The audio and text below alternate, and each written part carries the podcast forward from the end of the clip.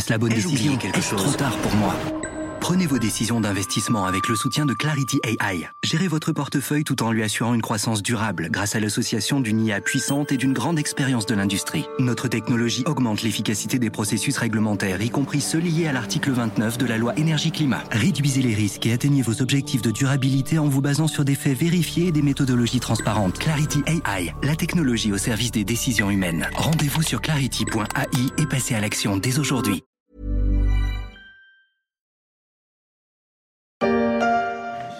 Cette année, la famille de Xavier a fait beaucoup d'efforts pour ne pas voir sa facture d'énergie augmenter. Le 19 degrés, on l'applique depuis longtemps. On ne chauffe pas la nuit, on ne chauffe pas la journée s'il n'y a personne qui reste travailler ici. Mais dans quelques semaines, il n'échappera pas à une augmentation des tarifs. Mauvaise nouvelle pour Xavier, interrogé par TF1 fin décembre. Malgré ses efforts, sa facture de chauffage va encore augmenter. Après le prix du gaz le 1er janvier, c'est au tour des tarifs réglementés de l'électricité de faire un bond au 1er février, avec une hausse de 15% en moyenne. Le bouclier tarifaire mis en place par l'État coûte cher, plus de 100 milliards en 2022, et le gouvernement a décidé de le réduire, tout en précisant qu'il n'y aurait pas de nouvelle hausse des prix de l'électricité en 2023. Mais à moyen terme, pour contenir la hausse de sa facture, il va falloir changer certains comportements et peut-être aussi songer à diminuer la consommation énergétique de son logement.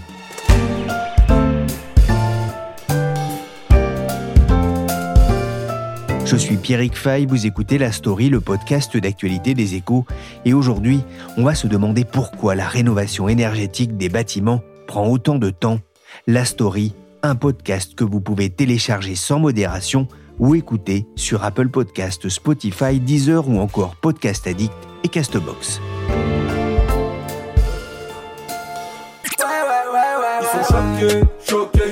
Ça va chauffer, chauffer, chauffer. Ils sont choqués, choqués, choqués, ça va chauffer, chauffer, chauffer. Ça va chauffer, chantent les rappeurs de NIM. En ce moment, j'ai plutôt l'impression qu'on va cailler, notamment au bureau, à force de rester assis sur sa chaise. On a baissé le thermostat et ça se ressent. Mais il faut bien essayer de la faire baisser, cette facture qui rogne le pouvoir d'achat, car le chauffage reste le principal poste de la facture d'électricité ou de gaz. Alors dans un logement, le chauffage pèse pour 60% environ dans la facture d'énergie des ménages. Il faut y ajouter environ 20% pour l'eau chaude sanitaire. Elsa Dichary est journaliste au service entreprise des échos. Avec la flambée des prix du gaz et de l'électricité, cela a forcément remis cette question au premier plan. Comment fait-on pour limiter cette facture qui peut peser très lourd, notamment pour les familles modestes? Elsa, le gouvernement s'est fixé des objectifs en matière de sobriété euh, énergétique avant même hein, la, crise euh, ukrainienne. Ça passe notamment par la rénovation des bâtiments. Alors oui, le gouvernement a lancé un grand plan de sobriété énergétique. Cela passe par des mesures d'économie. On a beaucoup entendu par exemple la consigne de limiter à 19 degrés la température de chauffe dans les appartements ou les maisons. Mais au-delà de ces mesures immédiates, cela implique évidemment à plus long terme de rénover les bâtiments d'habitation afin de les rendre énergétiquement plus performants. Ça va pas? J'ai très très froid. Ah mais ça va s'arranger. T'as fermé la porte? Oui, pourquoi? Est-ce que j'ai été attaqué par des renards tout à l'heure Ah mais c'est normal, ça, c'est la saison. Ah bon Trop chaud l'été, trop froid l'hiver, hein, ce sont les caprices de, de, la météo qui ont des implications quand on est à la maison. Et avec le télétravail, on y est de plus en plus souvent. Justement, comment est-ce qu'on mesure la qualité énergétique d'une maison ou d'un appartement? Alors, grâce à un outil appelé DPE pour diagnostic de performance énergétique. Il repose sur l'analyse des caractéristiques du logement, la date de construction du bâtiment, le type de matériaux employés, la qualité de l'isolation, le type de fenêtre, les systèmes de chauffage ou de ventilation. Il tient compte à la fois de la consommation d'énergie euh, d'un appartement ou d'une maison, mais aussi, depuis l'entrée en vigueur de sa nouvelle formule en juillet 2021, de ses émissions de gaz à effet de serre. Ce DPE, effectué par un diagnostiqueur immobilier, attribue au logement une étiquette de A à G selon qu'il est plus ou moins énergivore, A étant la meilleure note et F et G les plus mauvaises. Ce sont ces logements F et G qui sont considérés aujourd'hui comme des passoires thermiques. Et justement, le gouvernement s'est donné pour objectif d'éradiquer ces passoires thermiques. Il compte le faire en mettant la pression sur les propriétaires bailleurs. Déjà, depuis le 1er janvier dernier, les pires passoires thermiques sont interdites à la relocation. Il s'agit des logements classés G et dont la consommation énergétique dépasse les 450 kWh par mètre carré et par an. À partir de 2025, tous les logements G seront interdits à la location, puis les F en 2028 et les E en 2034 c'est dire les implications que peut désormais avoir ce DPE. Oui, on en avait parlé hein, effectivement de, euh, de cet impact hein, de la rénovation énergétique sur la location récemment dans un podcast des échos. On voit bien que c'est un peu comme les notes à l'école, mais enfin des A, j'en ai pas souvent vu en, matière immobilier. Je suis même je pense que ça existe, mais j'en ai jamais vu. Ça pose quand même une question. Euh, ce DPE qui est devenu, hein, vous le dites, l'outil central aussi de la politique publique de rénovation énergétique du parc immobilier. Est-ce que ce DPE est fiable eh bien, disons qu'il y a eu des efforts réalisés pour qu'il le soit, mais qu'il reste encore pas mal de travail. Euh, lorsque le nouveau DPE est entré en vigueur à l'été 2021, les logiciels incluant la nouvelle méthode de calcul n'avaient pas pu être correctement finalisés. Cela générait pas mal d'anomalies dans les diagnostics, et même, on peut le dire, une sacrée pagaille. Des ajustements ont été effectués. Depuis, un certain nombre de professionnels du secteur considèrent que l'outil est beaucoup plus fiable.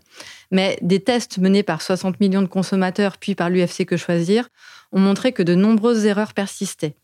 Les deux associations ont envoyé différents diagnostiqueurs analyser les mêmes logements. Résultat, dans plusieurs cas, un même bien s'est retrouvé avec des étiquettes énergétiques différentes. Quel est l'état des lieux des logements en France justement par rapport à ce critère d'efficacité énergétique? Officiellement, la France compte 5,2 millions de passoires thermiques, des logements F et G donc, parmi ces 30 millions de résidences principales, soit 17,3% du parc. Ce sont les chiffres de l'Observatoire national de la rénovation énergétique. Il faut y ajouter quand même 22% de logements E. À l'inverse, 5% de résidences principales seulement sont énergétiquement très performantes avec des étiquettes a et B. C'est pour ça, Pierrick, que vous n'avez pas souvent vu des étiquettes A. Ah Cela montre l'ampleur des rénovations à accomplir et c'est sans tenir compte du parc de résidences secondaires qui totalise 32% de passoires thermiques, soit 1,2 million de logements. Plus de 7 millions de passoires thermiques, plus de 7 millions de logements à rénover, surtout des résidences principales, mais pas que. Je voudrais m'attarder d'ailleurs sur deux situations spéciales dont on a parlé récemment dans les échos, les stations de ski et les châteaux. Bonjour Madame la Comtesse, c'est Frédéric à l'appareil. Ah bonjour Fred, Jacques-Henri est dans le coin? Je vous le passe. Je vous préviens, il est en train de faire réparer sa chaudière. Il est à cran. M. Jacques-Henri Bonjour Marie-Ève Freinet. Bonjour. Vous êtes journaliste au service patrimoine des échos. En ce moment, ce n'est pas la vie de château? En effet, euh, les propriétaires de châteaux sont de plus en plus préoccupés par euh, leur facture de chauffage car euh, chauffer un château ou un manoir, c'est forcément plus onéreux que chauffer un pavillon ou un appartement compte tenu des, volumes, mais aussi compte tenu du mode de chauffage dans ce type de bâtisse. Euh, il faut savoir que le chauffage au fioul domestique est encore très courant dans les châteaux. En novembre dernier, le groupe Mercure, qui est spécialisé dans la vente de châteaux et d'immobilier de prestige évalué à 44% la proportion des propriétés chauffées au fioul qu'il avait en catalogue.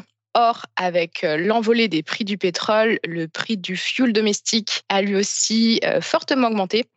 Pour donner quelques chiffres, selon le site d'achat en ligne Fuel Reduc, le litre de fuel coûtait moins d'un euro euh, début 2022. Aujourd'hui, il coûte 1,40 euro, soit une progression de 40%. Mais en fait, en pratique, l'inflation a pu être bien plus importante pour les propriétaires de châteaux en fonction du moment qu'ils ont choisi pour remplir leur euh, cuve. Parce que, par exemple, mi-mars 2022, le prix du litre de fuel était grimpé à 1,90€, donc en fonction du moment où ils ont rempli leur cuve, le coût et la facture a, pu être beaucoup plus importante. Alors on peut se dire que les personnes qui habitent ou qui cherchent à acheter un château sont moins préoccupées par leur facture d'énergie.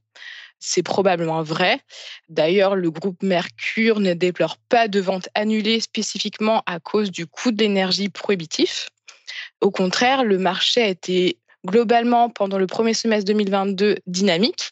Il est en baisse depuis l'été 2022, mais c'est d'abord le contexte géopolitique et économique dans son ensemble qui est incriminé.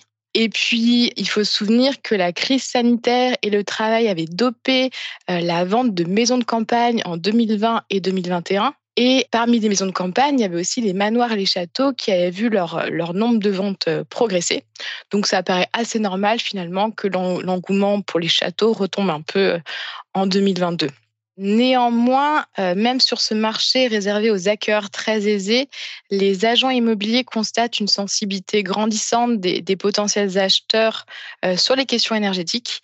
Les acquéreurs, ils se renseignent plus sur les factures énergétiques, ils se renseignent plus sur le mode de chauffage, ils interrogent aussi, a priori, les agents immobiliers sur les éventuels travaux à prévoir. Et ça devient même un argument pour faire baisser les prix.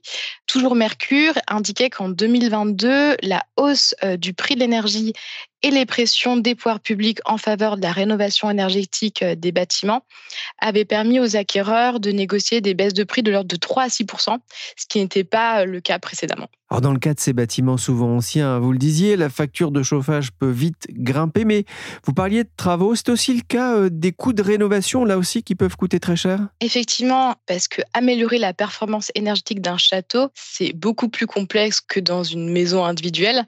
D'abord à cause des contraintes architecturales. Pour un château, la rénovation doit se faire sans changer l'apparence du bien. Donc ça signifie pas d'isolation par l'extérieur, par exemple, alors que c'est un mode de rénovation très efficace d'un point de vue énergétique. D'une certaine manière, ça peut arranger les châtelains, car euh, l'isolation par l'intérieur est, moins onéreuse. Elle coûte entre 50 et 100 euros du mètre carré, mais comme on est sur des biens qui mesurent 500, 600, 700 mètres carrés, voire beaucoup plus, la facture devient vite salée pour une rénovation globale. Mais en fait, finalement, peu importe la nature des travaux, quand on rénove un bâtiment historique, les matériaux sont plus chers, l'installation d'échafaudage est plus coûteuse également. Euh, il faut faire appel aux architectes des bâtiments de France et à des artisans euh, spécialisés, si bien qu'au final, il faut en gros débourser 20 à 30 de plus que pour des travaux dans des bâtisses euh, standards. Et rapidement, les travaux d'isolation plus le changement du chauffage, ça peut coûter plusieurs centaines de milliers d'euros pour un château.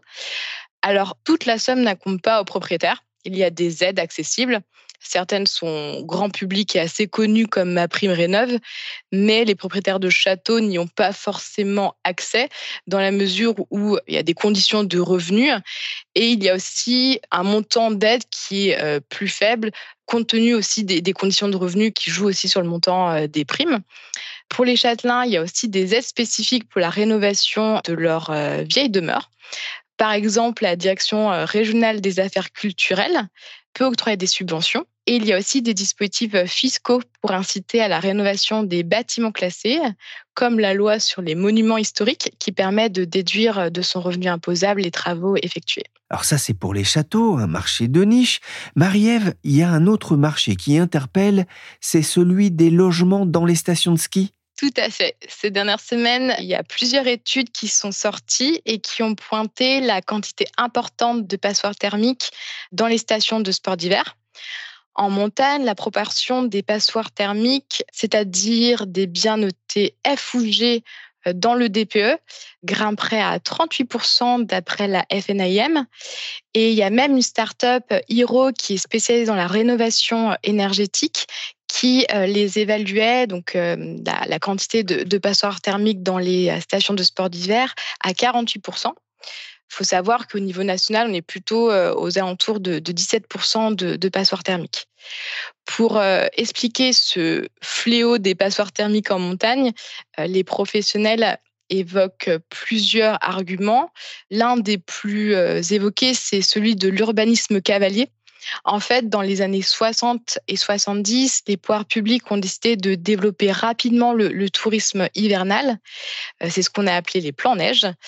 Et ce développement des stations de ski est passé par la construction rapide et massive des logements et des logements qui sont aujourd'hui vieillissants et peu rénovés.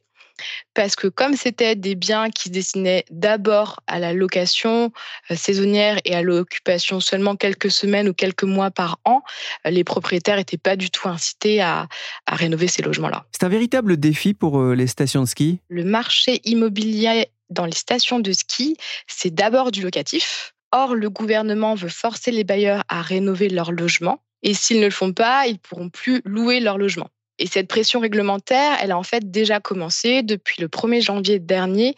Les passoires thermiques les plus, euh, les plus consommatrices sont interdites à la location. C'est ce qu'on appelle les passoires thermiques dites G+.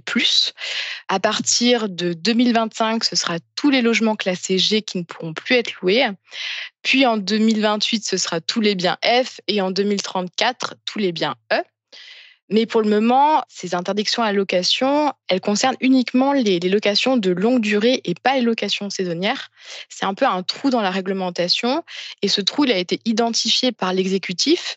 Le ministère euh, à la ville et au logement incarné par euh, Olivier Klein a prévenu que ce trou dans la raquette allait rapidement être corrigé et que les interdictions à la location s'appliqueraient aussi aux locations touristiques, donc aux stations de ski.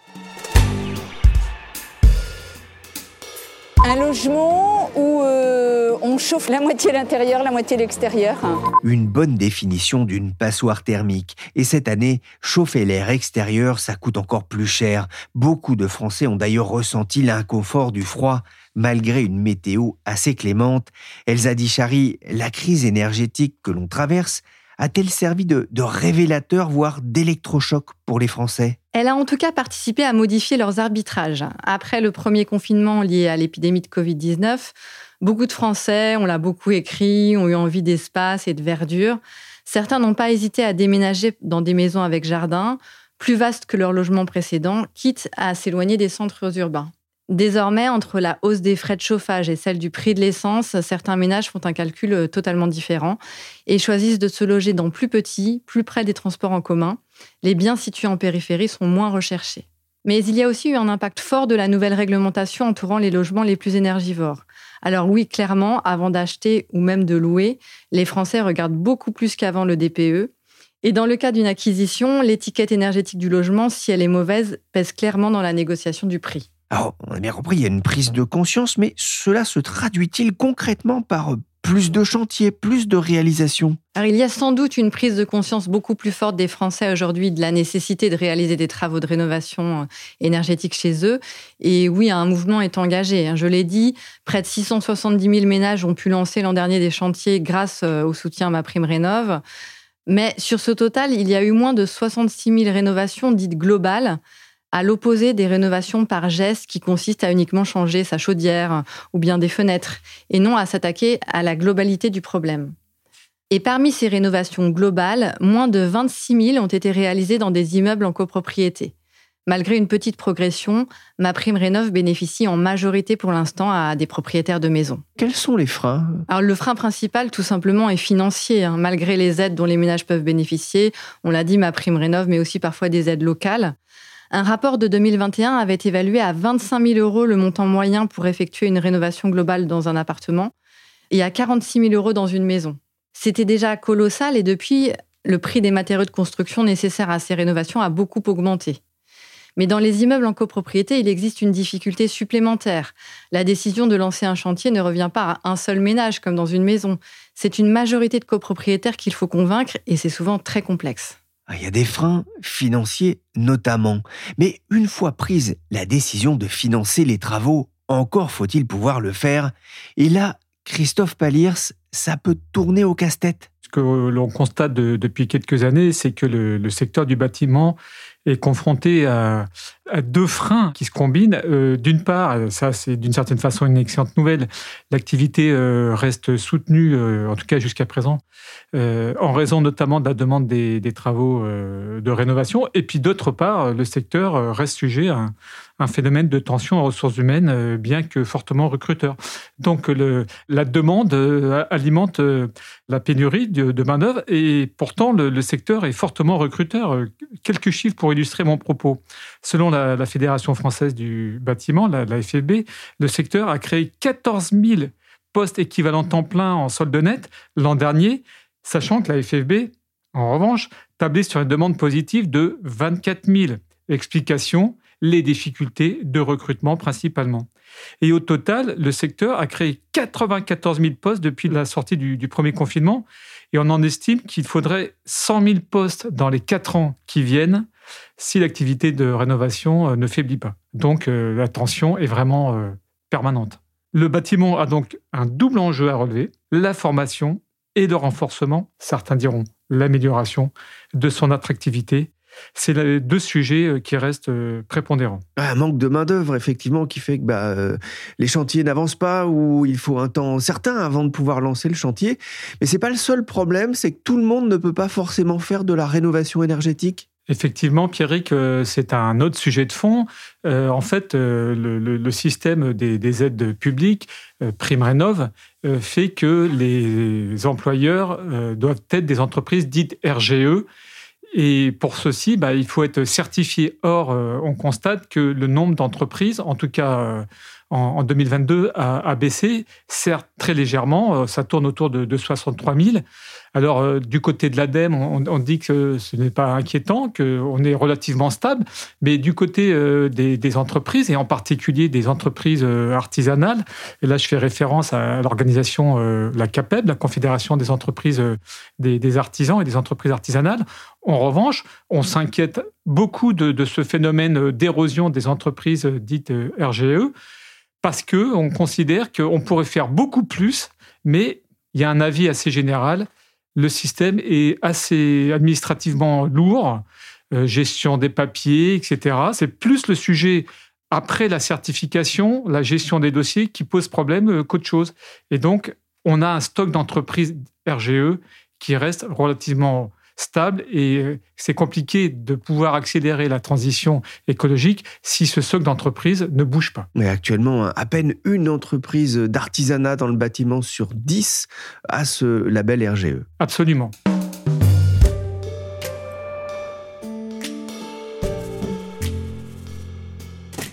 Rénover les passoires thermiques pour tenir les objectifs de réduction de la consommation d'électricité de gaz en France. L'enjeu est économique et pas seulement écologique. Elsa Dichary, que fait l'État pour accélérer sur le chemin de la rénovation énergétique? Alors tout d'abord, il a musclé les budgets de ma prime rénov et a procédé à quelques aménagements, notamment pour aider les ménages les plus modestes. Et puis les plafonds de travaux finançables ont été revalorisés euh, très récemment, là au 1er février.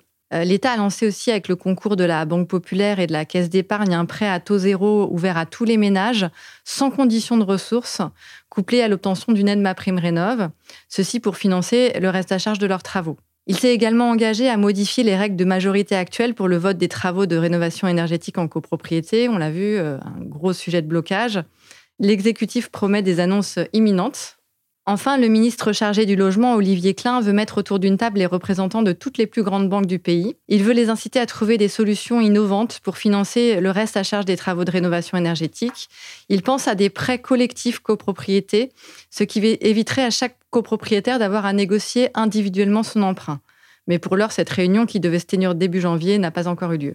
Effectivement, hein. une grosse partie de la bataille va se jouer dans l'habitat euh, collectif.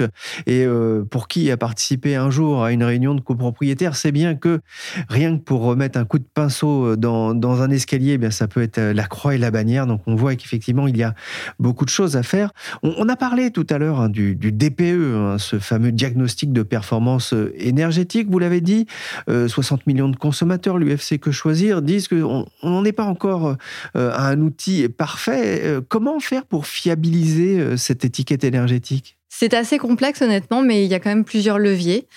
pour commencer, les diagnostiqueurs immobiliers ne disposent pas toujours de toutes les informations nécessaires pour réaliser un bon diagnostic.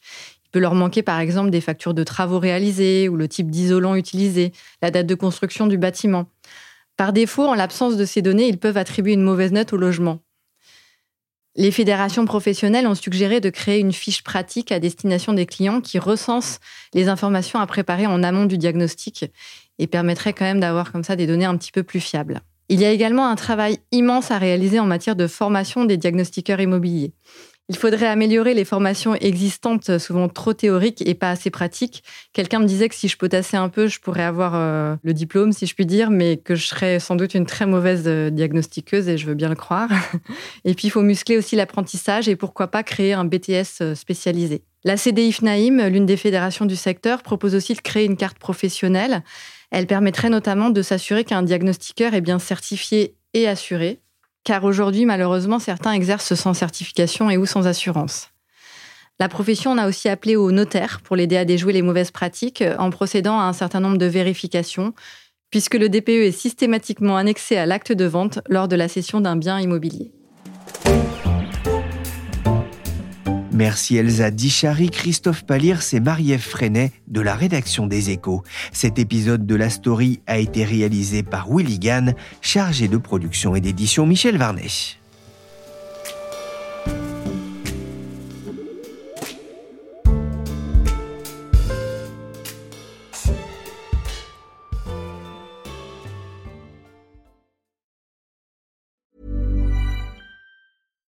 Hi, I'm Daniel, founder of Pretty Litter. Cats and cat owners deserve better than any old fashioned litter. That's why I teamed up with scientists and veterinarians to create Pretty Litter. Its innovative crystal formula has superior odor control and weighs up to 80% less than clay litter. Pretty Litter even monitors health by changing colors to help detect early signs of potential illness. It's the world's smartest kitty litter. Go to prettylitter.com and use code ACAST for 20% off your first order and a free cat toy. Terms and conditions apply. See site for details. Hey, it's Paige DeSorbo from Giggly Squad. High quality fashion without the price tag? Say hello to Quince. I'm snagging high end essentials like cozy cashmere sweaters, sleek leather jackets, fine jewelry, and so much more. With Quince being 50 to 80% less than similar brands. And they partner with factories that prioritize safe, ethical, and responsible manufacturing. I love that. Luxury quality within reach. Go to quince.com slash style to get free shipping and 365 day returns on your next order. Quince.com slash style.